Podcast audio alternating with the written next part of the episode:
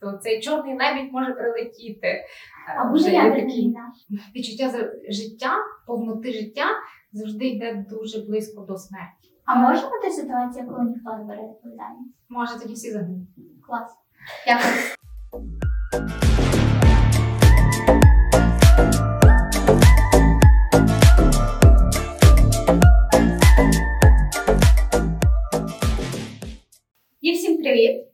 Це подкаст, що відбувається з українцями, скорочено Щебзу. Це просто Альона з мене знущається останні декілька днів зважаючи на те, як ми придумали назву.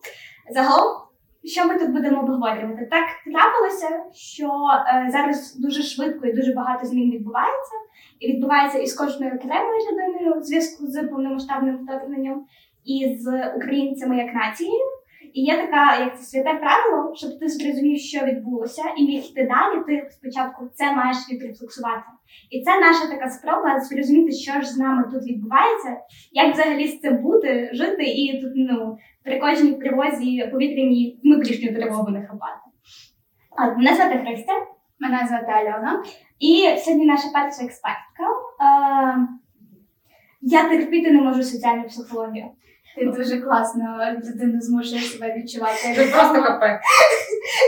Чекай, дайте я закінчу, будь ласка. Я терпіти не можу соціальну психологію, тому що зазвичай її подають. От знаєте, є книжечки, типу психологія, то там є щось хороше, там є Фром, там є Фрейд. А ще є книжечки про успішний успіх. Про те, як і вони їх чомусь ставлять завжди на полочку з психології. Мене це трусить кожен раз. От і дуже часто, коли я починаю з людьми обговорювати якісь ну, соціопсихологічні тематики, вони говорять про це. І я завжди так, я хочу встати і вийти. Мені, типу, е, людина, яка привикла опиратись на дослідження, ну така, ну до побачення, ну вон там двері. І я, і я вперше в житті нормально зрозуміла, що таке е, ну, психологія адекватна соціальна. Це коли в нас були, ви не пари, і кожна нова пара, а ми говорили про щось інше. Б, це кожен раз ну тобто, це кожен раз якась нова тема, вони навіть могли бути не пов'язані. Ми встигали взяти дуже багато різних понять, і вони всі були б наукові. Ну тобто, я, я досі пам'ятаю я пару про когнітивні помилки, пам'ятаю досі або про агресію, біологічні, не біологічні причини, ті дослідження, там дослідження, звітом. І Я така, ну от, ну от, дивіться, великі соціальні групи, ну воно ж нормально работає. І, то не одна людина придумала собі щось, що всі так роблять. І тобто це перший раз в житті, коли я зрозуміла, що соціальна психологія може бути адекватною наукою. От і це пані Наталія, як я вже згадувалась. Е, Наша експертка сьогодні, вона експерт соціальної психології, яка більшу частину своєї наукової діяльності також присвячувала стосовно ідентифікації.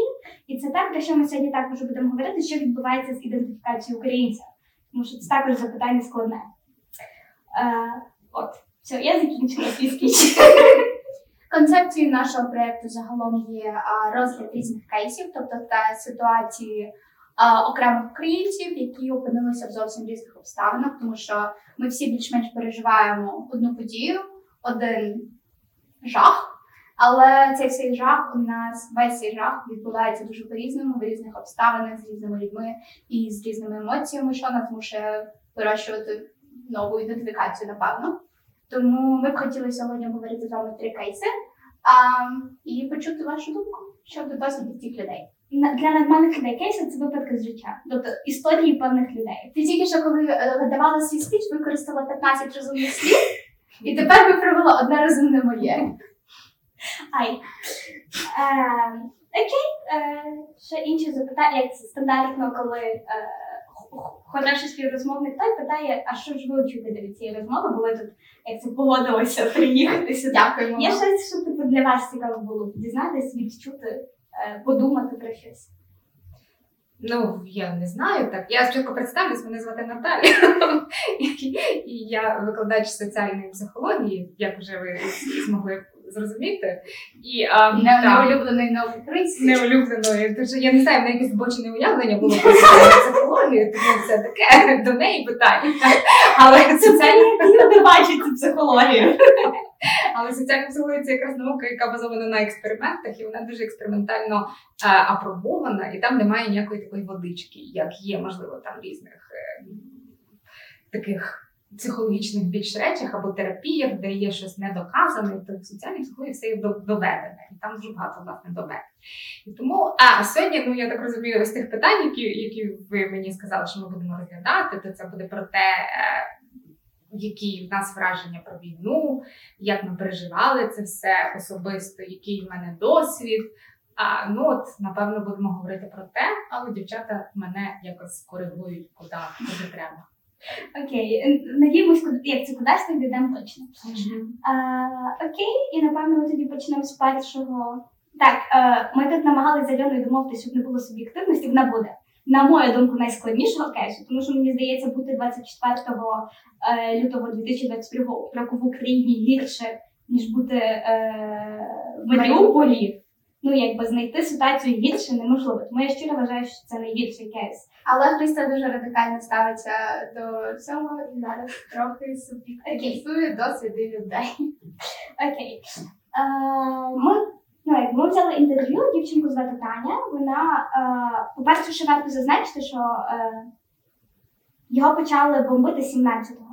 Так. з сі- 17 числа люди вже розуміли, що почнеться війна, тому що почали бомбити набагато більше, ніж раніше до того. Та, але його почали бомбити ще 8 років назад, що призвело до того, що людей виробилася толерантність, е, що призвело до того, що коли почалися воєнні дії повномасштабні, людям зі сходу було важче ем, сприйняти їх як реальні, як щось, щось, що вони не переживали до того. Ну, бо ніби для нас це всіх нова небезпека, для них було Мгм. до того. Але питання конкретно цієї дівчинки, вона ще е, вона хотіла виїхати, вона домовилася зі всією сім'єю, що вони виїжджають, але її чоловік в останній момент, 23 числа, святкували е, День захисника вітчизни, якби це страшно не звучить зараз. На жаль, не в жовтні.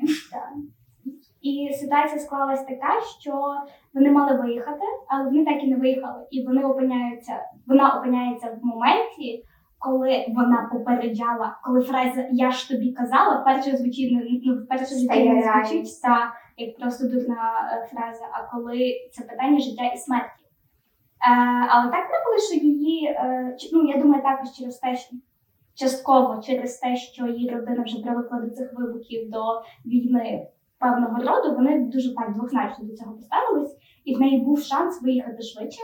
Але просто-напросто чоловік з друзями, з іншими з членами родини святкували і не Мгм. виїхали.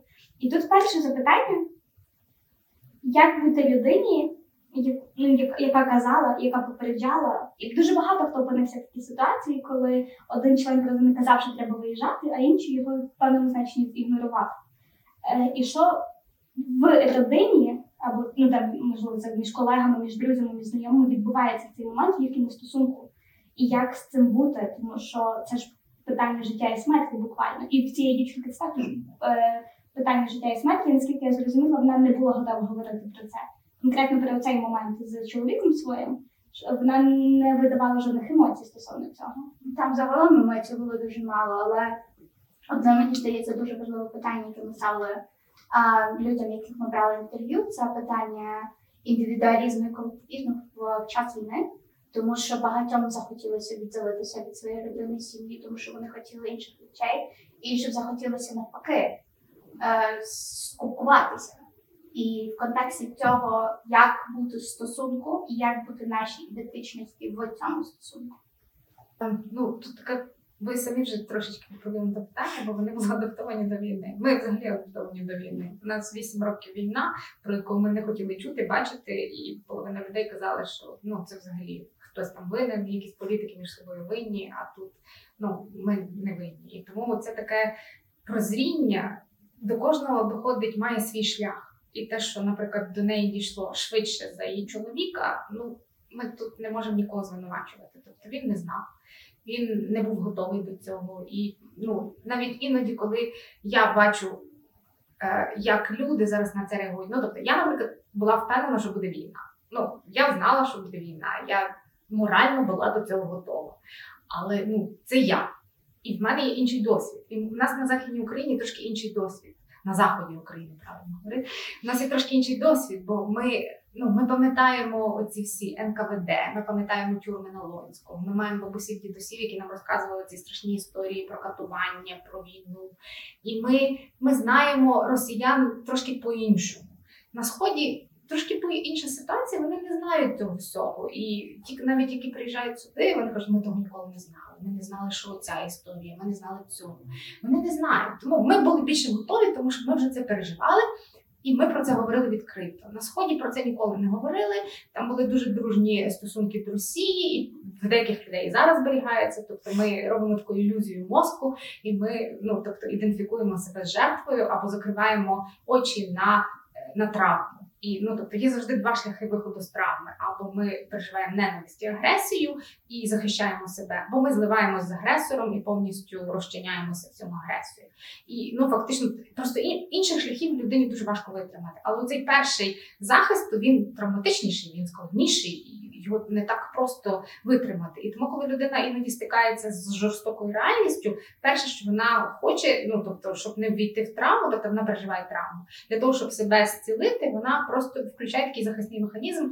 Вона вважає, що це все не може бути, цього не може бути, і іноді починає зливатися з агресором. Ну, це така ідентичність може бути. І це така правда життя.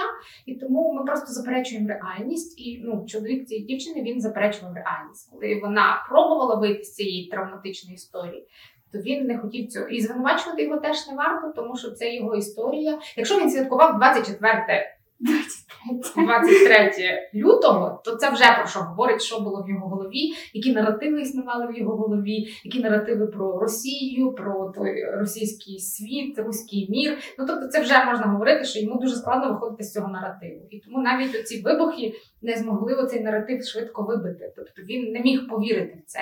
І тільки місяць, проведений в Азовсталі, можливо, для нього був таким відкриттям, що ну, щось сталося страшне. Тому що поки людина не переживе таку дуже сильну травматичну історію, їй важко змінити ідентичність. І це насправді така ну, велика, велика проблема в нас. Тобто, якщо ми вже чітко знали, де ворог, а де не ворог, то багато людей тільки от зараз дізналися про це. І це ну тобто тут нема нікого звинувачувати. Кожен отримує свій досвід. І то, що в нас є досвід, він є специфічно наш, а їхній це специфічно інший. Вони зараз переживають те, що ми, можливо, переживали в 30-х, 40-х роках. Просто це було трошки швидше. Як ви думаєте, чи може вижити або бути адекватним стосунок, де є дві людини, одна з яких має погляди, наприклад, людина, яка святкує 23 лютого, а інша людина, яка готова рухатися з цього? Це таке хороше і цікаве питання. Ми завжди, е, я пам'ятаю, колись ми завжди говорили, що люди вибирають собі тих, хто є подібний до нас. А іноді говорять, ні, ми, ми собі вибираємо тих, хто є відмінний від нас. От ми собі завжди вибираємо подібних по цінностях, а відмінних, можливо, по темпераменту, бо це нас доповнює. Але ми завжди вибираємо тих людей, які є цінностні, ціннісно однакові з нами. Інакше ми не виживемо в цій парадигмі, які є. Тобто людина собі шукає подібних до себе. Цінностями, і коли є така кризова ситуація, тобто ми можемо жити і навіть не підозрювати про ці, цінності, які є в нас. Ну просто живемо собі та й живемо. І нам здається, в нас є така ілюзія, що та людина має такі самі цінності, як я. І ми просто ніколи з ними так близько не стикалися. А в таких критичних ситуаціях ми почнемо розуміти, що ця людина зовсім інша. Що вона має абсолютно якісь інші цінності, і так відбувається і в шлюбах, і, і в стосунках між брати, братами, сестрами і так далі. Тобто є якийсь такий момент, коли ми близько підходимо до таких якихось основних базових цінностей, базових принципів, і ми розуміємо, що ми ніколи не думали, що ця людина є зовсім іншою. І тому це одна з таких е, дуже важливих речей. Тобто ми вибираємо тих людей, які мають цінності близькими до нас. Якщо вони мають цінності не близькими до нас, ми не будемо з ними дуже довго. Ну, ми не будемо з ними підтримувати такий глибокий стосунок, бо це глибокий стосунок. І от власне це про те, що ми можемо розходитись і в сім'ях, і, і в родинних стосунках, і так далі. Бо це зовсім інший світогляд. Окей, у мене запитання. Ми просто про цінності згадали. Е, що в мене було для мене дуже дивний момент, коли ми говорили з Танею. Е, вона сказала, для мене раніше час це був гроші, а тепер час це життя. Тобто оця цінність е, ну, взагалі нашого часу як основного ресурсу вона дуже змінилася. І що мене налякало, і я ну, в мене це викликає страх, хоча це може не дуже логічно, можливо, ви поясните, що це що, що це відбувається загалом.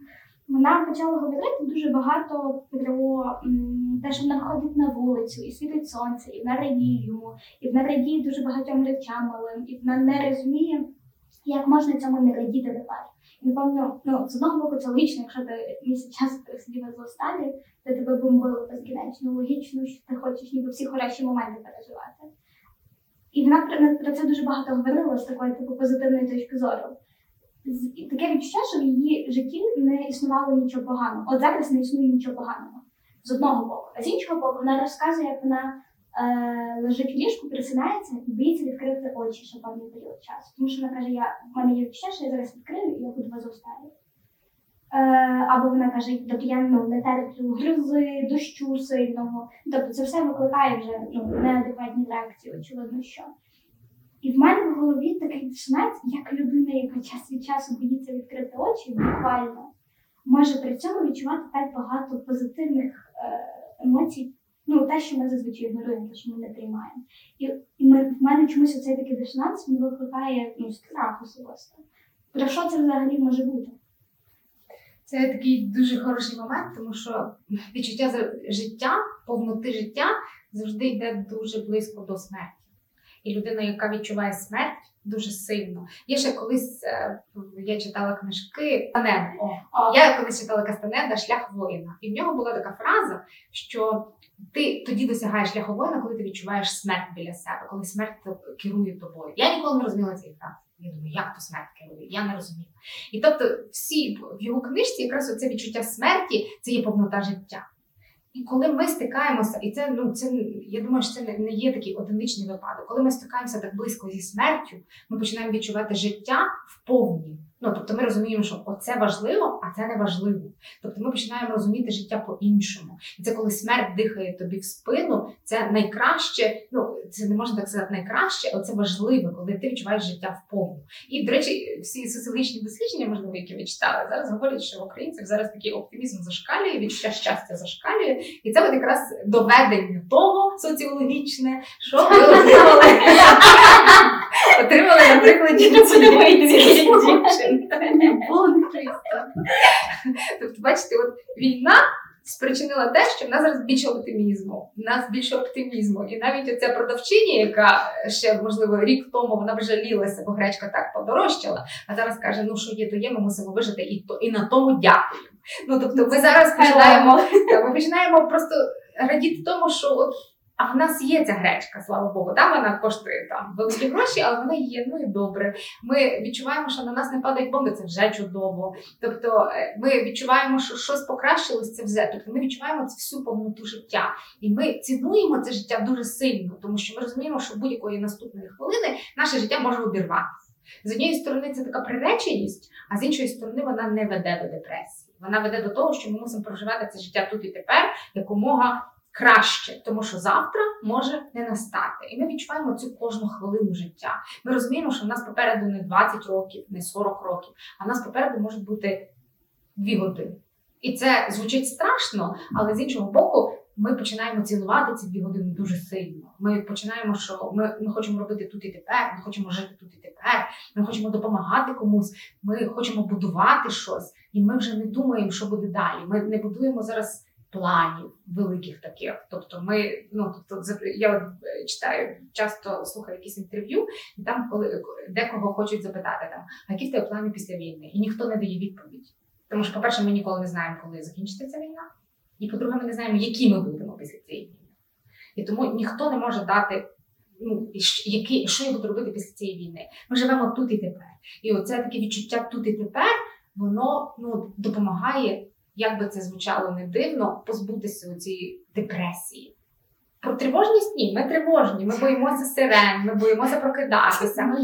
Але в нас немає таких глибоких песимістичних переживань і ну таких депресивних. Можливо, воно в нас буде пізніше, але от зараз в нас більше оптимізму в людей. Ну тому що ніхто не знає, що буде завтра. Тому живемо тут і тепер, сьогодні. І часто, коли в нас якісь такі депресивні моменти, то ми розуміємо, що наше майбутнє ну воно погане, ми нічого собі не плануємо. А зараз ми просто не знаємо. Ну, яке буде таке буде. І тому це така з одного боку приреченість, а з іншого боку, ну ця повнота життя вона, вона є таким цікавим феноменом. Але це не тільки феномен нашої війни, це був феномен і в минулих війнах. Тобто колись навіть говорили про те, що е, я колись чула теж такий хороший е, подкаст однієї блогерки американської, яка розказувала про свою бабцю, яка власне перейшла оцю другу війну. Вона казала, вони такі були щасливі. Я ніяк я просто ну типу, вона пам'ятала оце, що вони сміялися, жартували, і в неї війна забрала двох синів. І вона каже, що вони були щасливіші, ніж ми зараз. Тобто, ну вона зараз в Америці, і вона сказала, це для мене таке велике відкриття, чому ми зараз такі нещасні. Тобто ми виїжджаємо там кудись за покупками. Ну це вона говорила про Америку ще ну не, не в нас зараз. І ми починаємо казати, Боже, такі великі корки, і це погано, і це погано. І ми нещасні.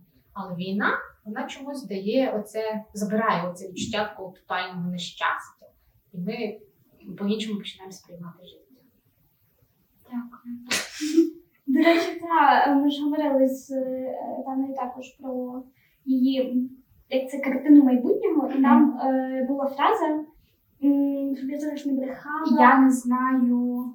Я Вона не знає, якою буде вона, але е, в майбутньому ніби. Так, але в неї питання, чи буде вона взагалі. І тут у мене, я би перебила сильно, вибачте. А, це мій перший раз. а, тут питання, мене насправді це трохи вразило, коли я брала на інтерв'ю, тому що вона мені говорила про свої плани запастися їжею. А вона мені сказала, що в неї а, гроші в різній валюті, що в неї є запаси чистої води. Тобто у неї нема питання, що я хочу зробити. У неї є питання, як я можу бути живою, як я можу залишитися живою. І коли Тому вона що вона зараз в безпеці, Так, вона вона- за кордоном. вона в повній безпеці. І очевидно для неї, можливо, це не відчувається так. Але тут просто питання, вона мені дуже з великою впевненістю говорила.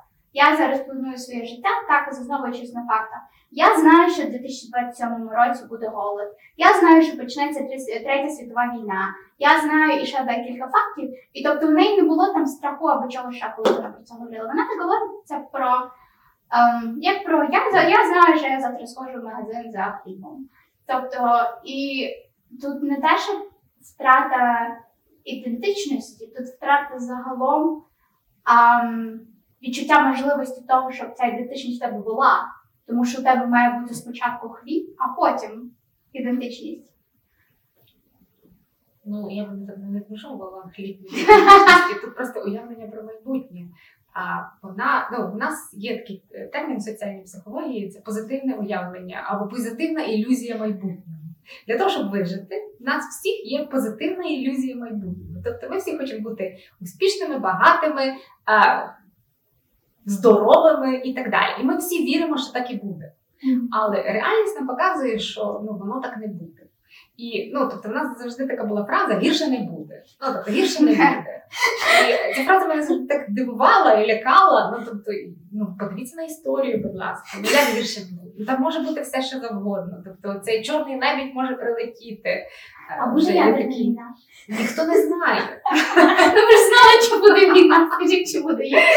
Є багато шансів, що вона може бути. І тому зараз вона більш реалістично ставиться до. Тобто, вона, коли вона будує такі от там в 27 році буде голод, там ще щось, вона реалістично до цього ставиться, і вона вже себе готує до того, що вона буде готова до цих катаклізмів. І їй з тим легше стає. Тобто, ми зараз теж можемо себе готувати, що може бути е, ядерна війна. Ну, вона може бути. Ну, ми не застраховані від цього. Ну, тобто ми можемо жити в ілюзії, що такого ніколи не буде, але реальність нам підказує, що є певні статистичні шанси, що вона може бути. І тому ми зараз починаємо життя сприймати таким цікавішим. Тобто в житті може бути багато чого. Це називається. Я пам'ятаю дуже чітко е, в Зіпардо є оця теорія часової перспективи, де вказано, що потенційно позитивне майбутнє призводить до хорошого теперішнього, як би це дивно не звучало. І це типу статистично доведені дані, що завжди, якщо ти думаєш, що в майбутньому буде добре, або ти припускаєш, що в майбутньому буде добре, твоє теперішнє буде краще. Вопросик назріває. Якщо ми зараз всі припускаємо, що нас життя стане цікавіше з ядерною е, катаклізмою, що з нашим теперішнім буде відбуватися? Ну, Це такі е, хороші результати Зімбардо, вони хороші, тому що вони є в нормальних умовах.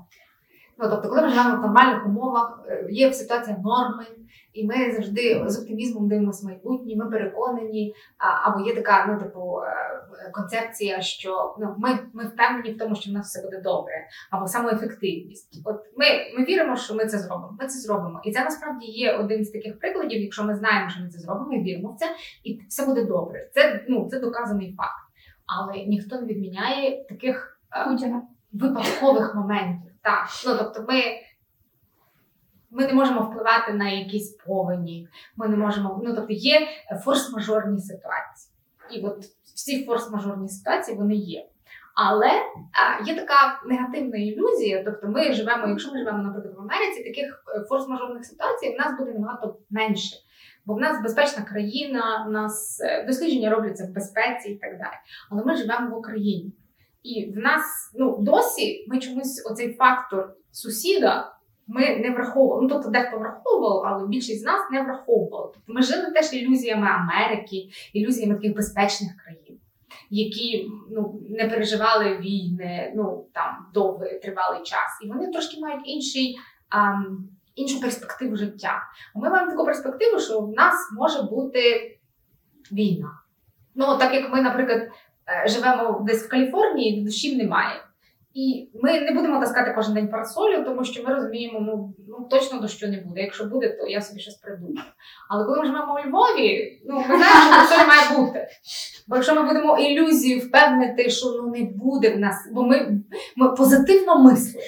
Ми кидаємо у всесвіт позитивні думки, що не буде дощу. Я розганяю. Це, це вже не ілюзія, це вже Самообман. Так, це вже така погана ілюзія. Тобто ми не сприймаємо реальність. Тобто ілюзія завжди добре, коли ми чітко визначаємо реальність. скажіть чесно, хотіли. Ну ладно. Альона просто вже там поставила. Я казала, що ми не дуже добре оцінюємо реальність насправді. І це одна з проблем ну, е, людського, людського мислення. Ми не хочемо реально дивитися на реальність, не хочемо враховувати ті фактори, які на нас впливають. Ну, Ми хочемо жити в ілюзії. Бо страшно. Така, чого ти не виходиш з дому, пробачте, з того, що на мене впаде цеглина. Зараз всі люди за горофобію поставили тобі дизлайк. Так, лайки, лайки, репости, дзвіночки, що там ще? Е, Коментарі. Коментарі про те, як Альона прекрасно підібрала, що тут зелені е, крісла, тут е, оранжеве. Це дуже важливо. Дякую. Е, так.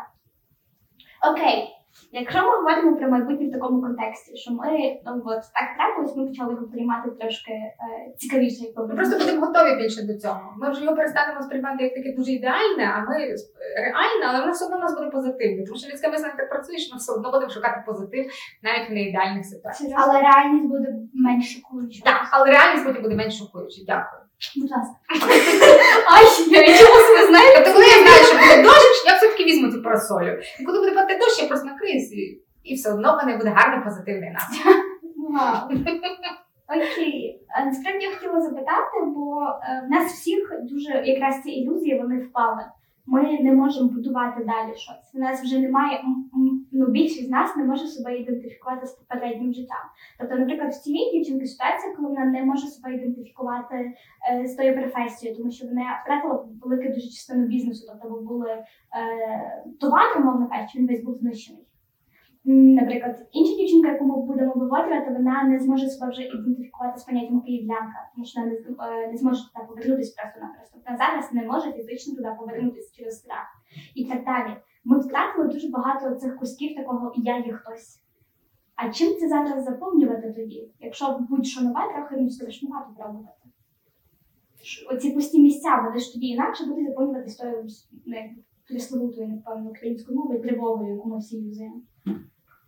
Так, це таке дуже непросте питання. Ми будемо шукати, хто я є по-іншому. Тобто ми вже почнемо е, викидати оці якісь соціальні ідентичності, там я киянка, я психолог, я там я не знаю, студент. Так. Тобто воно вже стає неактуальним. Тобто, коли воно стає неактуальним, ми його викидаємо, і е, теж е, в психології є таке поняття як. Центральна ідентичність, тобто ми перебудовуємо, ми зразу перебудовуємо свою структуру ідентичності, і щось стає центральним. Наприклад, коли ми навіть в такі е, не, не військові часи. Ми виїжджали за кордон. Центральним у нас могло бути, що ти українець, бо ти себе в Україні не відчуваєш українцем, а там ти себе відчуваєш українцем. Воно просто автоматично виникає. Тобто, це не треба щось шукати. Та деяка частина нашого я, частина ідентичності, вона відімре від нас, тому що вона стає неактуальною, вона перестала бути актуальною.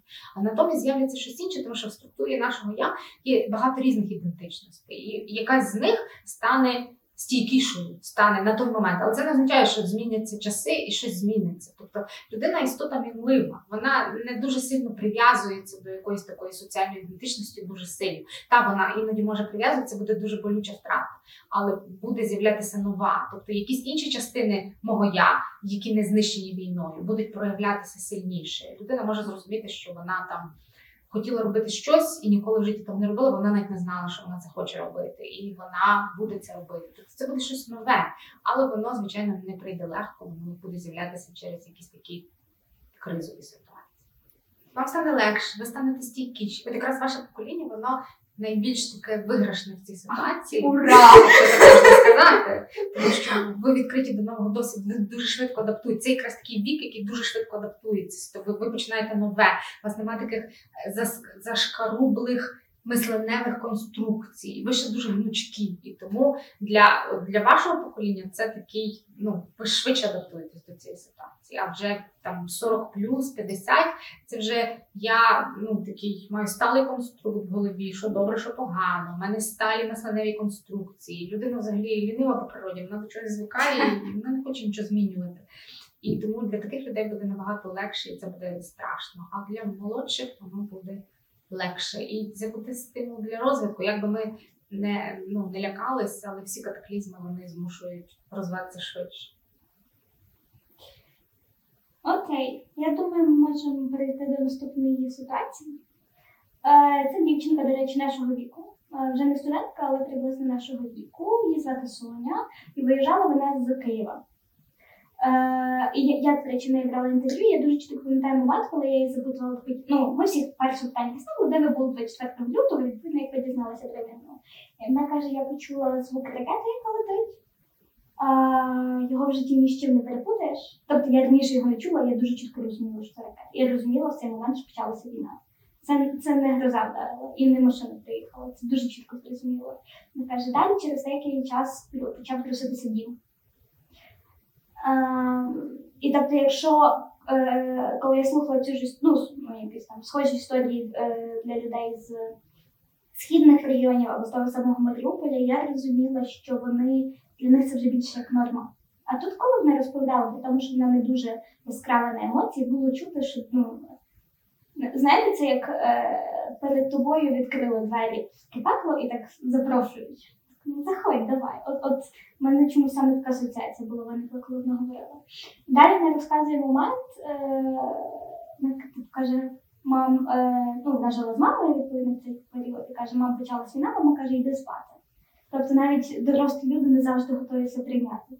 При тому, що дім трясеться. Ну тобто вже було критично. Ну і далі вони почали приймати якісь рішення, виїжджати. Був знову ж таки момент, який вона розповідала. Е, вона каже, нам пішки йти до найближчого супермаркета 15 хвилин. Е, ми їхали 50 хвилин. Більшу частину часу ми просто виїжджали з е, прибудинкової території. І ми ніхто, ну я ніколи не, не чула, що про це згадували, бо ми говоримо, та ракети падають, та ми спали в підвалах і так далі. Але ж зазвичай паніку накатує не, ну, не так спання в підвалі, як то, що бачиш, що ти довкола відбувається. І коли в тебе натовп перед супермаркетом, коли пусті полички, коли е, черги до банкомату адська, я думаю, це ще стільки тривоги накатує. Оці е, на виїзді з Києва в перші дні там такі пробки, ці, ці фотографії, я, за, я коли на них потрапляю, мене досить мурашки. І що відбувається з людиною? Ну просто я подумала, що це якраз саме про ну, про групу, про соціум, коли вона бачить, що інші члени цього соціуму ну в такій в дуже напруженій ситуації, майже в паніці всі. Що в цей момент відбувається, і що важливіше, як можна ну не відділитися в цей момент, але як можна залишатися раціональним цей момент. Це єдине в тій ситуації можна це думати логічно. От, наприклад, як доїхати з цієї точки до цієї, або як мені поскладати, тобто робити якісь такі маленькі ну, що мені робити? Планувати собі щось таке маленьке. От я то бачу, я то бачу. Тобто орієнтуватися як при панічних атаках, намагатися та заземлюватися, намагатися подивитися, а що навколо, а що роблять люди, логічні якісь е, будувати зв'язочки. Це єдине, що може вивести з цієї ситуації паніки, тому що це та сама панічна атака, тільки в розмірі маси. Тобто ми всі в паніці, ми не знаємо, що відбувається, і нам треба зробити таке заземлення. Тобто нам треба зрозуміти, де я, хто зі мною, хто біля мене, подивитися, чіпити когось і будувати такі маленькі логічні зв'язки. І це єдина можлива е, ситуація, але насправді панічні атаки в, в натовпі це ну це дуже важко пережити. Я думаю, що це закарбується в пам'яті дуже надовго. І це ну ми будемо стикатися дуже сильно з панічними атаками. Якщо, якщо не зараз, то надалі. Тобто панічна атака це один з таких ключових яскравих проявів, які, які, з якими ми будемо стикатися всі. Тому що ми не справляємося з цією інформацією, яка на нас звалилась. І ми починаємо панікувати. Оце один з про- ну, причин панічних атак є багато різних, але ми будемо стикатися власне от з цією панічною атакою. Ще важливе запитання, насправді десь відносно безпеки. Е, у цієї дівчинки була досить така складна історія. Вони ну, все ж таки прийняли. По-перше, вона приймала дуже багато рішень за багато людей на диво, тому що вона була наймолодша. Але я думаю, про це Льон з більше згадає, але вони е, виїжджають. Перед ними е, міст ну, вибуха його спеціально Зірвало. підірвали, та і е, чоловік на якийсь ну тероборони, напевно, яка стоїть на блокпості, то покаже, не виїжджайте вже. Тобто ховайтеся в е. Вже не варто. І вона приймає важливе рішення їхати далі. Тобто, було, ну, тобто вона взяла рішення за чотирьох людей щонайменше. Але запитання стоїть не в тому. Дуже багато хто, ті, хто виїжджали, розказують саме про дорогу, як про якесь таке пекло невідомості. Бо вона розказує, е, я, я якраз не завжди запам'ятала цю фразу, ти їдеш по дорозі, і ти з будь-якого боку очікуєш ворожий танк. Бо ти не знаєш навіть які катаклисти до кінця. Ти до кінця не розумієш, де вони зараз. Ти до кінця не розумієш, де наші зараз, як далеко вони зайшли, як швидко інформація розповсюджується. Ти цього всього не знаєш. Тому ти там, скільки вони по дві доби майже ну, більшість людей добиралась. По дві доби люди жили з відчуттям, зараз звідки свалити так.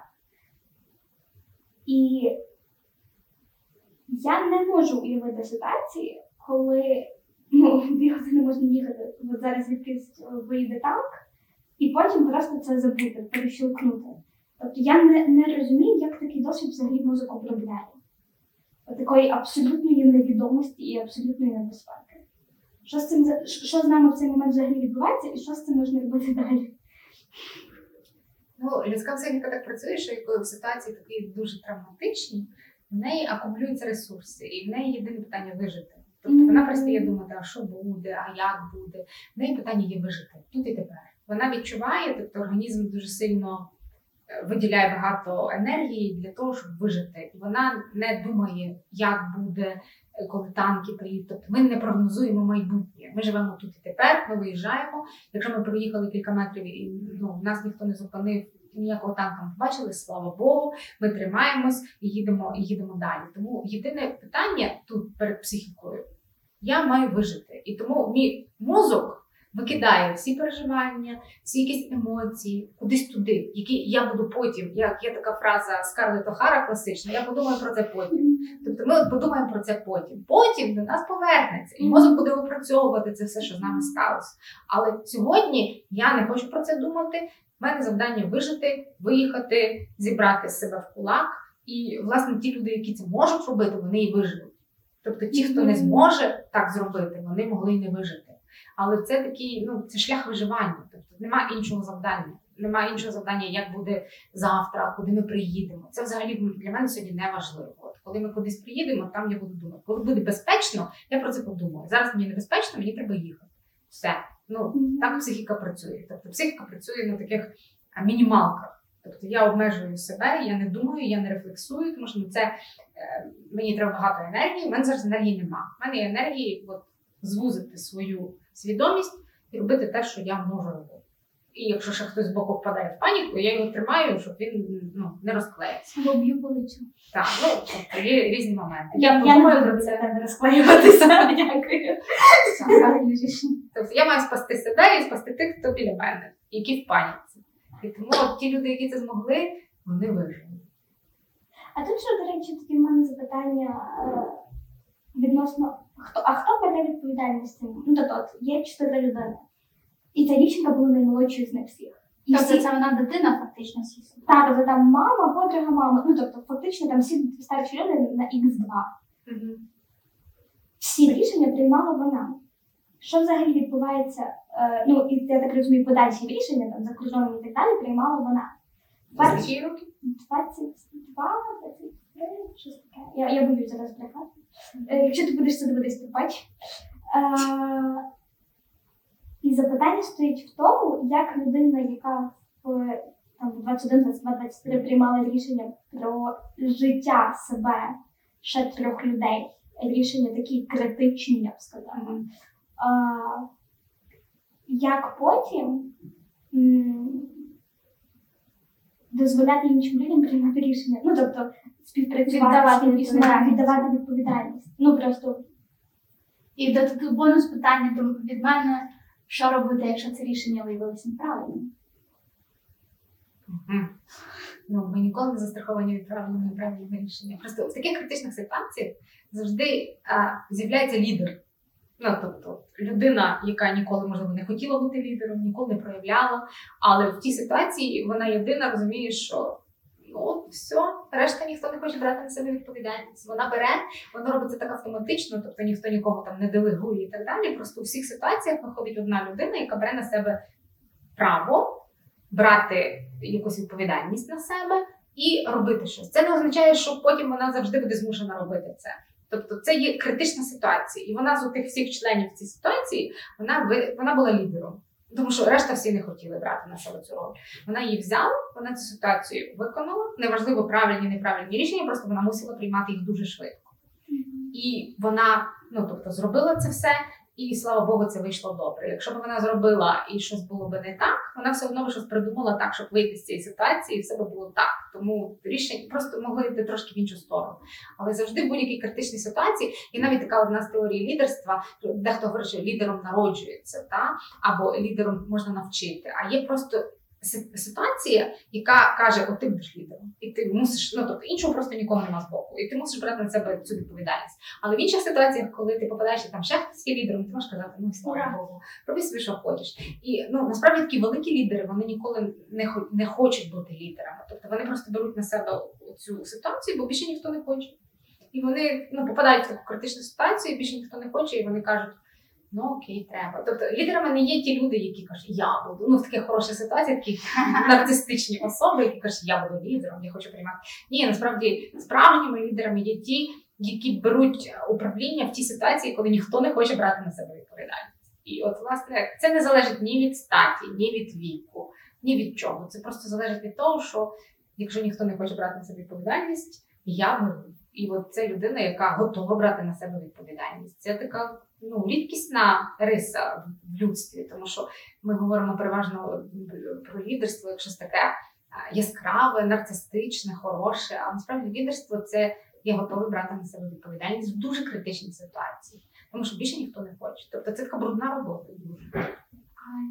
я, до речі, згадала ізраїльський психолог. Е, вони так розказували, як з самого початку він був психологом е, в ізраїльській армії, і він розказує, що ми подавали ну, якійсь команді давали якісь завдання, і таким чином уявляли, хто є лідером. Просто важливо зазначити, що в будь-який момент, коли вони цю людину перекидували в іншу команду, е, і там був хтось інший, ця людина дуже спокійно займала будь-яку іншу роль. Тому тобто лідер не так важливо. Його потім правда запитали, а навіщо ви це продовжували робити, якщо ви це зразу визначили? Він каже, це ізраїльська армія. Ну тобі сказали, ти робиш. Це не тільки, не тільки в українській армії так буває, слава Богу. Тобі сказали, ти робиш, навіть якщо в якийсь момент це не має сенсу. А може бути ситуація, коли ніхто не бере відповідальність? Може, тоді всі загинуть. Клас. Дякую. а, я Я знаю, що в нас буде в. Тобто, якщо ніхто не бере на себе відповідальність, щоб щось вирішувати, гинуть всі. А, Моє питання а, до вас в контексті цього. А ця дівчинка Соня вона говорила про те, що вона стала дуже відповідальна на фоні війни, але вона також стала дуже беземоційна, але зі зривами. Тобто, Мгм. і тут ем, велика така знак питання стоїть в тому, що ми очевидно нічого не розуміли, що відбувається там, коли вона почалася війна. Що буде, звідки вийде танк, звідки прилетить ракети і питання. І наразі ми плюс-мінус звикли, але все одно там е, елемент сюрпризу також є. Ем, але тепер більшість з нас не знає, що очікувати від себе. І де брати відчуття базової безпеки, якщо єдине стало, що ти маєш, тобто свій мозок по факту, або там щось, що ти най, найкраще розумієш, можна сказати, воно стає ем, невідомим і також стає дуже непередбачуваним. Мгм. Це таке цікаве питання, тому що якщо ми беремо дійсно на себе відповідальність в дуже критичних ситуацій, в нас є вибір емоції і рацію. І тут такий він дуже класичний. Або емоції, і все. І ти не можеш раціональні рішення приймати, або ти викидаєш всі емоції, подумаю про це завтра. Робиш раціональні якісь рішення, керуючись на ну таке, ну емоції нікуди не зникають, вони є, але ти їх глушиш трошечки для того, щоб вижити. Але потім ці емоції вони з'являються через деякий час, і тому через деякий час людей накриває, люди не можуть справитися, в них з'являється тривожність. Це просто ці емоції все одно треба буде відпрацювати, тому що цей страх нікуди не дівся, оце переживання нікуди не ділося. Але в ці таку критичну ситуацію деякі люди впадають в емоції, вони не можуть мислити раціонально, а деякі люди можуть так раціонально зібратись, взяти на себе відповідальність, а потім вже відрефлексовувати через деякий час. Ну, але от вони виживуть, ну тобто вони більше схильні до виживання, і вони можуть допомогти всім решта. І тому, а, але ці емоції все одно в них будуть. І ну тобто їм варто розуміти, що якщо вони такі супергерої сьогодні, то це не означає, що там через е, кілька місяців вони не перестануть бути супергероями. Тобто вони можуть вважати супергероями, а потім їх так наздожене, і вони будуть себе вважати такими нещасними, розбитими, тому що просто їхній мозок мусив опрацювати ці емоції. І вони в той момент можуть відчути себе ну, нездатними ні до чого, лузерами і так далі. Але це не є так, тому що ця ситуація просто цей мозок потребує від е, пропрацювати ці всі емоції. І воно мусить бути. Якщо наш мозок не пропрацює ці емоції, ну то це може бути така вже дуже травматична ситуація, і може бути там шлях до поганих, е, поганих вчинків, поганих результатів. Тому цього не треба боятися, і це, це абсолютно нормально. Людина не може бути героєм всюди. Тобто, якщо вона проявляє дуже сильні геройські здібності, є лідером в цій критичній ситуації, це означає, через деякий час вона перестане бути героєм. І це треба дуже добре усвідомити, що ну, їй стане погано через деякий час. І треба, щоб вона це розуміла, і треба, щоб хтось їй допоміг. Тобто вона не може бути супергероєм завжди. Тепер її врятувала. Так. Інші. Ем, Коли я слухала, каже, Ні, я просто хотіла сказати, отже, схема така: спочатку ви супергерой, рятуєте себе, рятуєте всіх, кого можете. Потім приходить певний час. Ви емоційно чуєте, що щось не так, пишете психологом і знаходите собі нового героя. тут зараз буде внизу телефон Христі, звертайтеся. Тобто в іншій критичній ситуації кажеш, сьогодні ти береш на себе відповідальність. Я не можу більше. Я кажу, Я мушу відновити. Я кажу, 50 хвилин. 50 хвилин звичайно. Так. Ем, я коли слухала інтерв'ю Христі з Сонею, ем, Соня дуже багато говорила про каву. Тобто вона згадувала, я хотіла піти випити каву, а тут я не можу піти в кав'ярні, а тут я могла подзвонити подружці, запросити йти на каву, і тепер ця можливість, типу, нема, зникла з очевидних причин. І тут ця кава це такий символ у нас. І, наприклад, ситуації, коли Соня вже виїхала з країни, і вона має купу інших кав'ярень і там безпечних. Для неї ця кава вже ніколи не буде така сама, вона ніколи не буде така смачна. І навіть якщо вона колись повернеться в Київ, всі улюблені кав'ярні стануть питанням, чи зараз на мене щось не впаде, в мою каву нічого не впаде. От. І тут питання, що з цим робити, де знайти нову каву, чи каву чимось замінити. Як раніше вже не буде. А що тепер тоді буде, якщо не буде як раніше? От, оце дуже така ключова фраза: не буде як раніше, але і так само не буде все так погано. Тобто воно буде інше, воно буде ні добре, ні погане. Воно буде просто інше. Цікаво буде мати інший смак. е, Тривожність буде сприйматися по-іншому, вулиця буде трошки сприйматися по-іншому. Але не треба завжди думати, що воно залишиться зі мною назавжди. Ні, воно людська, людська психіка не настільки м, трагічна. Так, ну тобто не треба так думати, що людина. Людина це істота, яка впродовж еволюції постійно виживає. Тобто, якщо б ми не мали тих навичок виживання, то ми б просто не вижили. Був би якийсь інший вид, не Homo sapiens, а я не знаю. Поганий. Десь так, щось би було інше. Але ми вижили. Тобто в нас є можливість вижити. І тому е, ну, нівелювати оцей спосіб людської, людської психіки, що вона може вижити, теж не варто. Ну, тобто вона виживе. Вона собі знайде іншу каву. Звичайно ж, це буде не зразу. Це буде, ну тобто ми шукаємо свої способи. І дехто може і не, не справитися. Дехто буде мати старі способи існування в цьому світі, і він не зможе дати собі ради. І тому варто звертатися до спеціаліста і думати, ну я- чи є мене ресурси для того, щоб самому збудувати спосіб вижити. Але я думаю, що ну, через деякий час вона буде мати якісь свої нові сенси. І вони можуть бути ще кращими і цікавішими, ніж ті, які були. Окей. Е, Десь до речі, схоже по товстошкірості. Щось таке також описувала ще остання наша е, інтерв'ювана героїня. Героїня, дякую. Е, е, Героїня нашого подкасту її звати Аліна, і вона була в Італії. Тобто вона там навчалась певний період, відповідно, вона там фізично була в безпеці, коли розпочалася війна, але в той же момент вона морально не була в безпеці, тому що всі ну, ідентифікація українців це не питання тому, де ти живеш зараз. Очевидно, що вона відчувала дуже багато тривоги. І ну, тобто, вона розказувала про це відчуття безпорадності, і воно дуже жорстке. І що ну, якби, не питання, що з ним зараз робити. Питання, е, що тим людям, вони ж десь лишилися з тими відчуттями. Дуже багато з них каже, що ну, навіть вони вже дехто повернулись назад, вже плюс-мінус безпечно в їхніх місцях, а оцю безпорадність вони час від часу все одно відчувають. Так, це таке хороше, хороше дуже питання, і воно десь близько по- пов'язане з тим питанням про самоефективність. Ну тобто я знаю, що я можу, я вірю, що я можу, я це зроблю. Але коли людина знаходиться дуже далеко, і вона розуміє, що вона ну нічого не може зробити. А плюс ще в неї можливо включається відчуття провини, що от ви там, а я тут, і я ну нічого не- нічим не можу вам допомогти. І це от є таке відчуття безпорадки. Це один з е, так, як ви сказали, причин панічних панічних атак в майбутньому. Тобто я буду боятися цього, що я не контролюю ситуацію. Оце втрата контролю.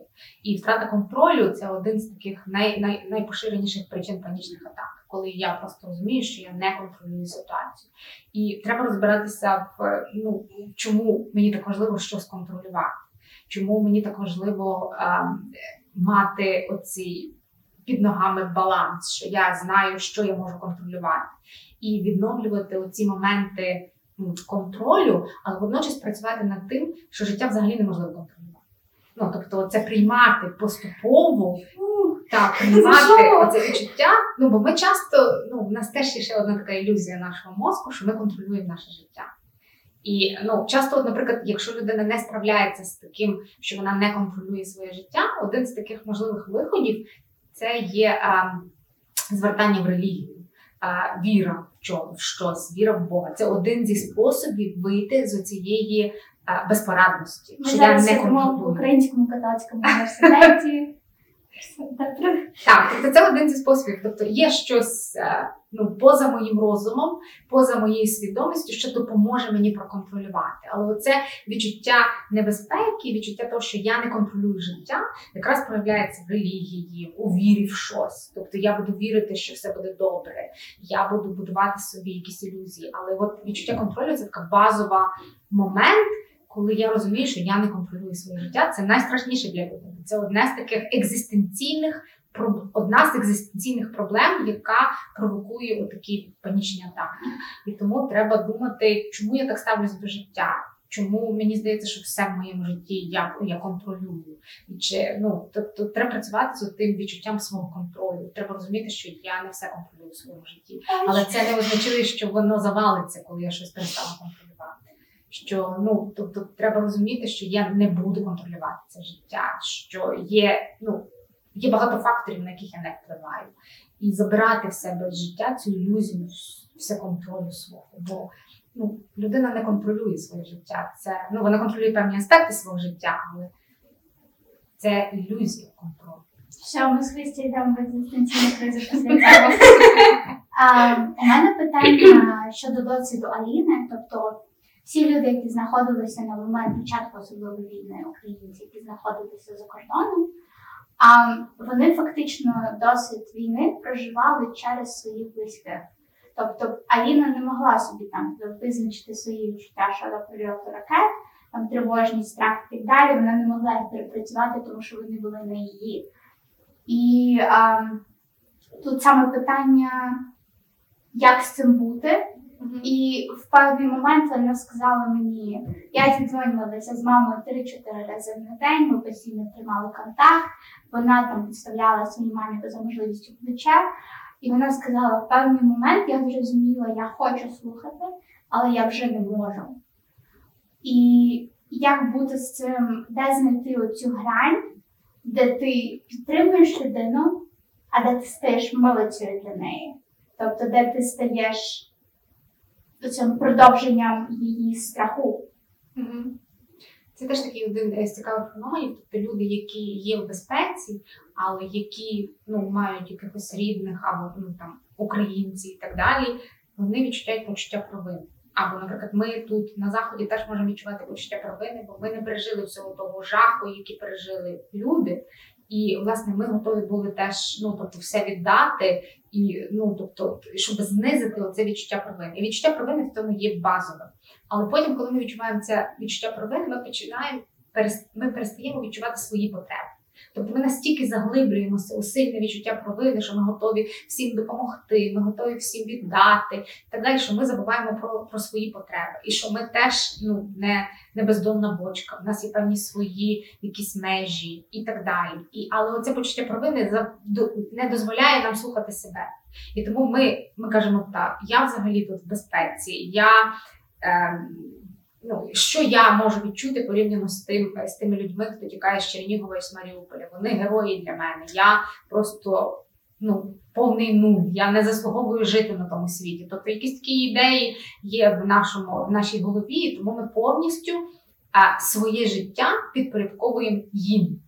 І вони відчувають це як даність, і вони повністю використовують наше життя як ніби те, чим вони можуть оперувати. І це теж одна з таких дуже великих небезпек. Тобто ті, які допомагають через почуття провини, вони можуть дуже сильно виснажитись. Тобто, оця допомога може дійти вже до такої точки, що людина вже не має сили і вона зруйнувала всі свої бар'єри.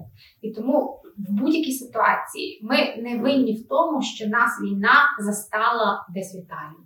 Або що нас війна застала десь, я не знаю, на пляжах якихось. Ми в тому не винні, так сталися обставини. Ми сьогодні дуже багато говоримо про оцей неконтроль. Ну, оці фактори, які не залежать ні від чого. І ми, ми не винні в цьому, що ми опинилися там. І ми не хочемо переживати, тобто ми хочемо ніби через оцей таку допомогу, ми хочемо пережити все те, що пережили ті інші люди, щоб якось це відчути. Але ми ніколи це не відчуємо. Ми відчуємо своє щось. Тобто в кожної людини в нас є свій досвід. І він, ми не можемо перейняти досвід іншої людини через себе. Ми захочемо це пропустити, але це буде наш досвід. І це треба розуміти, що я можу себе знищити тільки допомагаючи іншим, тому що в мене є оце почуття провини. Але чи варто? Ну тобто, все-таки наше життя воно є важливим. І е, ну, тобто, наші, наші відчуття є важливими. І тому оцей синдром спасателя він є дуже небезпечний для людини, яка відчуває це шалене, е, шалену провину. Але вона не винна в тому, що вона опинилась не на сході України, не на півночі України в той час. Вона опинилась в якомусь іншому місці. Вона може зробити, вона може допомогти, але коли вона буде дбати про себе, її допомога буде в рази більшою. До речі, це класне запитання відносно себе, бо е, таки Аліна згадувала, що в неї її, проблеми перестали бути важливими. Ну і це навіть такі. Ми, коли живемо, ми маємо себе обслуговувати. Там їжа, зар- ну знову ж таки, зарплату отримувати, якось там вчитись в університеті, або працювати на роботі і так далі. І вона каже: я не можу ділитися своїми проблемами е, з близькими мені людьми в Україні, бо їм рази гірше. Але я і не можу ділитися своїми проблемами з європейцями, бо всі мої проблеми все одно мають присмак, е, ну, присмак українства, а вони не розуміють, Тобто вона ще й опинилася між двома е, такими стінами, де ні туди, ні туди Немає нікого, хто може розділити її досвід. Тому що тим занадто добре, тим занадто погано. І вона поміж тим. Це дуже багато, до речі, ну от, власне українців за кордоном, які стикаються з тим, що вони не можуть нормально ну, дивитися, як добре живуть всі решта люди, і ходять на каву, і взагалі байдуже про Україну. І для них це такий ну тригер, це страшно. І з іншої сторони вони знаходяться ніби в безпеці, і вони не є під бомбами, тобто на них нічого не падає, вони не переживають цього. І оце відчуття провини, і з однієї сторони, що в мене немає ну, взагалі одним з таких важливих моментів, коли людина може виліку, ну, не вилікуватися, а коли їй стає легше, вона отримує ресурси, це однодумці.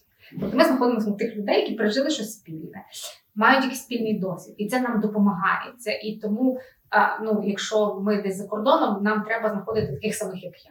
І щоб мати можливість мати оцей якийсь соціальний прошарок таких самих, як я. Тому що нас не зрозуміють ні італійці, ні французи, ні бельгійці. Ну бо в них в них немає цього переживання. І так само нас не зрозуміють, які пережили бомбардування. Тобто то теж інша історія.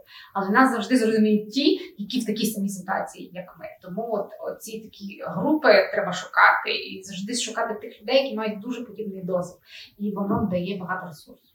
Речі, створюєте клуб, читаєте там Шевченка, говорите про те, яка Росі... скільки мертвих росіян з'явилося за цей тиждень. Тут ми напишемо, скільки на момент цього запису є мертвих росіян. Ну, бо то все тема. Останній. Дякую. А, останнє, напевно, з того, що я хотіла згадати в контексті ситуації Аліни, вона згадала про те, що вона за цей час дуже виросла. Очевидно, ми всі якби виросли, а, напевно, хтось більш з більшими Ну, чекай, не всі. Хтось, наприклад, в травму вкатився, так посттравматичний синдром. Там гарно так живе собі. знаємо. А, і вона мені сказала, що вона в свої 20, їй дуже сумно, що вона в свої 21 стала себе відчувати на 27. І тут, наче коли я про це говорю, тобто це не така велика різниця, там 6 років. Але а, коли ти молодий, це дуже велика різниця. І ну, вона наче втратила той елемент безтурботності, який, а, на який вона мала право. І а, у мене це асоціюється на англійській мові є така фраза growing pains. Коли дитина росте і у неї дуже швидко збільшуються кістки, м'язи не, не, не встигають влаштуватися. І тоді дуже дуже болі великі у дітей, там, які знаходяться в пубертатному періоді або щось таке. І мені здається, дуже багато зараз у кого є а, ті growing pains, тобто болі росту. Um, і як з цим бути, як не, не дозволити себе перерости в якогось гіганта, якому боляче постійно. Ну, як не розірватися. Так. Так, це таке дуже хороше питання, але я ну ми дуже швидко подорослішали, особливо покоління молоде. У нас недавно була така дискусія з абітурієнтами, які мені сказали, що вони набагато доросліші, ніж їхні батьки. І ну тому що завжди була така е, ілюзія. Ну тобто ми часто говорили, що покоління інфантильне, покоління там дуже недоросле, і завжди дорослі звинувачували молодь. Це завжди було і зараз, що молодь дуже інфантильна. А молодь вважає, що вона навпаки доросліша за, за дорослих. І ну тобто, от, абітурієнти наші мені кажуть, що вони набагато доросліші, тому що вони приймають рішення. Вони, от як ця дівчинка 22 роки, вона прийняла рішення за всю родину. Та? Тобто, і ну, в принципі, це дорослішання це про відповідальність. Тобто, коли ми на себе беремо тягар відповідальності, і воно вже ніколи не буде так, як було до того. Тобто, треба приймати. Не завжди тягар, ну час від часу вона приємна. Якщо ти береш її під свій вік, ти розумієш, яку вагу підняти, це як в залі. Коли ти ну, качаєшся з нормальною вагою, яка тобі то, тобі наоборот ну, буває приємно. Чому- про відповідальність завжди пробачте, це якби я не розумію, це зазвичай люди Це, це дуже добре, що ви сказали. Кожна відповідальність має свою вагу. Так. Тобто я готовий взяти оцю відповідальність, але оцю відповідальність я не хочу. Ну. І тому- залежить, які ти Так. хочеш. Але якщо я не візьму, то всі помремо. Так, але для мене звалили ту велику. Мені сказали, бери на себе оцю велику відповідальність. Тобто не оцю таку маленьку для мого віку, а от от бери відповідальність. А я кажу, ну я ж не хочу таку брати велику відповідальність. Вони кажуть, а більше немає нікого, будь ласка, бери. Інакше ми всі помремо. І ти береш оцю велику відповідальність, а м'язи твої ще не готові до тої великої відповідальності. Бо ти ж не хочеш, ти ніколи з цим не справлявся. І тому тобі боляче, неприємно, І ну, на тобі залежить дуже багато різних чинників. І це стає страшно, тому що ти починаєш розуміти, що якщо ти помилишся, не дай Боже, то ну, розвалиться весь світ. І ну, це, це справді такий дуже великий, великий страх. І ну, тут складно щось порадити. Тобто ми починаємо розуміти, що я беру на себе дуже велику відповідальність. І це може бути ну, проблемою в тому, що ми далі в- цьому житті будемо сильно все хотіти контролювати і брати на себе цю велику відповідальність. І це теж є така ну, інша медаль, інша сторона медалі. Тобто люди, які є такі гіперконтрольовані, вони ніби беруть на себе відповідальність, а вони це все просто контролюють. Вони їм з тим і погано, і вони не можуть це кинути, і вони не можуть це взяти. І тому, щоб ми не І погано, але й трохи приємно. Так, але я все контролюю. Та, і, і, так, і тому це гіп, воно може перерости в такий гіперконтроль, в таку гіпервідповідальність. Тому, ну, перш за все, що не треба сприймати це, напевно, як ну, це від мене це все залежить і це кінець світу. Тобто, от я сьогодні це беру, але завтра я буду розслаблятися і не буду брати на себе відповідальність. Тобто, не, не думати, що це дорослість. Так, ну, тобто я це беру, бо ніхто більше не хоче. Але завтра, якщо є ще хтось бажаючий, беріть. Тобто завжди треба думати, що я не я не зобов'язаний все життя брати на себе відповідальність. Я беру, бо так сталося, так треба. Ну це питання виживання. Але якщо завтра не буде питання виживання, і буде, наприклад, Аліна або Христина, і вони готові взяти на себе відповідальність, будь ласка, я не хочу. Візьміть. Я візьму. Так. І тому в інших ситуаціях треба дозволяти іншим брати на себе відповідальність, коли вона оця відповідальність за мене завелика. Тобто не треба це сприймати. Ми часто, і я так бачу, що ми зараз, і це така помилка нашого мислення. Тобто ми сприймаємо ситуацію тут і тепер, як на майбутнє вже точно так буде. Тобто ми так екс- екстраполюємо. А треба сприймати ситуацію тут і тепер. Тобто я взяв на себе відповідальність, я подорослішав, а це сьогодні тут і тепер. Завтра я можу бути іншим. І оцю свободу вибору ніколи не треба відкидати від себе. Тобто я можу бути іншим, я можу не брати на себе цю відповідальність, якщо я не хочу. Так, Я буду брати тільки тоді, коли це вижив, поняття виживання.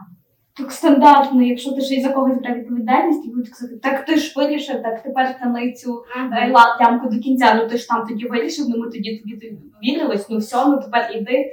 І куди ти попробуй скинути у себе ту лямку? А тепер оце вже друге. Є таке е, навіть в психології е, поняття надавання повноважень іншим.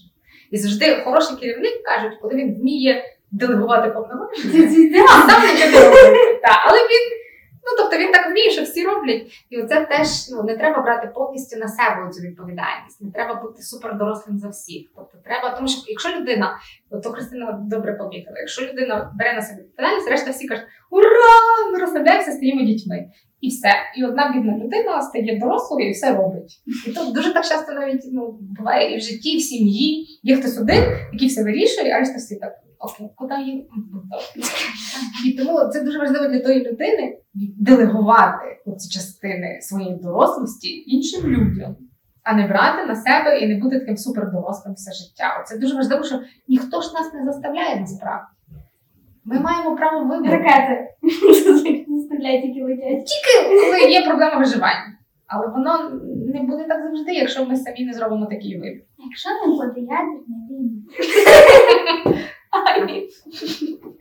Сьогодні продовжуємо ядерна місія. Окей, а напевно останню таку маленьку рубрику, яку б ми хотіли зараз зробити, це такий міні-бліц. Я вам заганяю якусь ідею або питання, можливо, два-три речення щодо цього, які це стосується висновків нашої сьогоднішньої розмови. Як мати сили на ідентичність, якщо ти не маєш почуття базової безпеки? Шукати бажану безпеку. Дякую. Тільки потім можна щось будувати. Тобто, якщо немає фундаменту, ми нічого, ми нічого не збудуємо. Треба шукати базову безпеку Мгм. або створювати. Вбити Путіна. А, вина вижившого. Так, це не тільки вижившого, це провина стосується всіх, хто вижив, хто був не там, де треба, хто не пережив ці, цих жахів.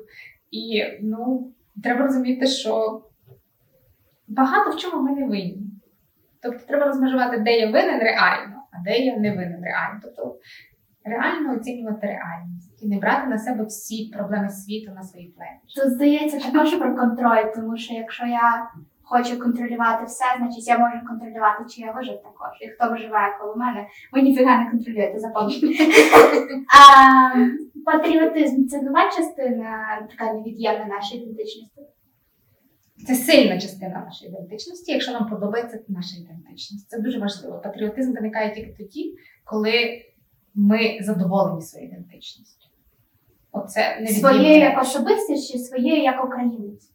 Ну, це частина ну, в нашій ідентичності є багато різних ідентичностей. І одна з них це приналежність до якоїсь певної соціальної групи і приналежність до держави. І якщо ця приналежність до держави для мене є позитивна і хороша, це патріотизм з'являється. Якщо вона є негативна і погана, патріотизму ніколи не буде. Тобто я відчуваю, що я українець, я пишаюся тим. І це патріотизм. Це хороший момент для ідентичності, тому що ідентичність завжди базується на позитивних аспектах ідентичності. Я приймаю це, я приймаю цю соціальну групу. Пробачте, я маю це. А, останнє питання. Якими ми будемо після перемоги? Ніхто не знає. Щось Найважливіше ми будемо. О! Здається, не тільки ті, хто з Маріуполя виїжджають, мають це відчуття. Ми всі прямо живемо просто менш чітко бачимо. Мені здається, там, що основне що це вірити в те, що ми будемо. А як ми будемо, це вже буде вибір кожен свій робити. Хорошо. Окей, тоді е, ми щонайменше перші такі, знаєте, поверхневі поверхневі свої почали розбирати, що ж відбувається з українцями. Якщо з- я це в житті не вимовлю, чесно. Е, напевно, я б дуже хотіла сказати. Ми не так, я собі не так уявляла цю розмову. Перший взагалі наш подкаст. Я думала, будуть не те, що інакші відповіді, але ми поверталися в такі боки, які я не очікувала. Я дуже дякую пані Наталі, тому що напевно розмова, яку ти можеш е, наперед придумати, вона ну не має сенсу, вона нудна. Е, а ви так інтересно, будемо вживати не тільки в ядерної війни, будь ласка. Цікаво. Цікавий. Так, дякую вам за неї дуже сильно. Дякую вам, що подивилися нас, послухали, не знаю хто де. Е, так, е, а ми всі поставили вподобайку тут. Потім зайшли до нас на інстасторіночку. Там у нас є дівчинка, дизайнер Кася. Ми їй передаємо привіт, вона найталановитіша людина на цій планеті. За нас двох то ну серйозно. Так, От після друга я. Ні. Потім пані Наталя, потім я. чи при цьому ж треба знаєш для всіх наших експертів зробити. Я тільки що просто е, за, прибрала всі наші можливості когось нового мати. Ви тепер у нас експертні. Тому е, вподобайка вже поставили. Дизлайк ставити не можна. Забороняє. Але можете писати негативні коментарі. Якщо хтось думає, що в мене великий ніс, я з вами згодна, напишіть. Або е, в нас тут був дуже суперечка з Альоною Велике. Я вважаю, що ця рамочка має бути світла, бо якщо вона буде темна, то це буде похватровний фрой. А Альона вважає, що вона має бути темна, бо так буде стильніше. Бо воно не підходить до темного Фройда, блін. Я не можу. Вона сьогодні мене хотіла змусити поставити стільці в неправильному порядку. Дайте мені контролювати те, що я можу. Пожалуйста. Починаємо з малого. так, все. Хто пишіть варіанти ком- рамочки коліс. Дзвіночок, підписатися, поставити лайк, написати коментар і написати, як е, взагалі напишіть, що відбувається з вами. Ви ж все швидше теж українці. І кого б ви ще хотіли бачити, що нам важливо. І які теми? Все. Дякую, що приєдналися. Пока.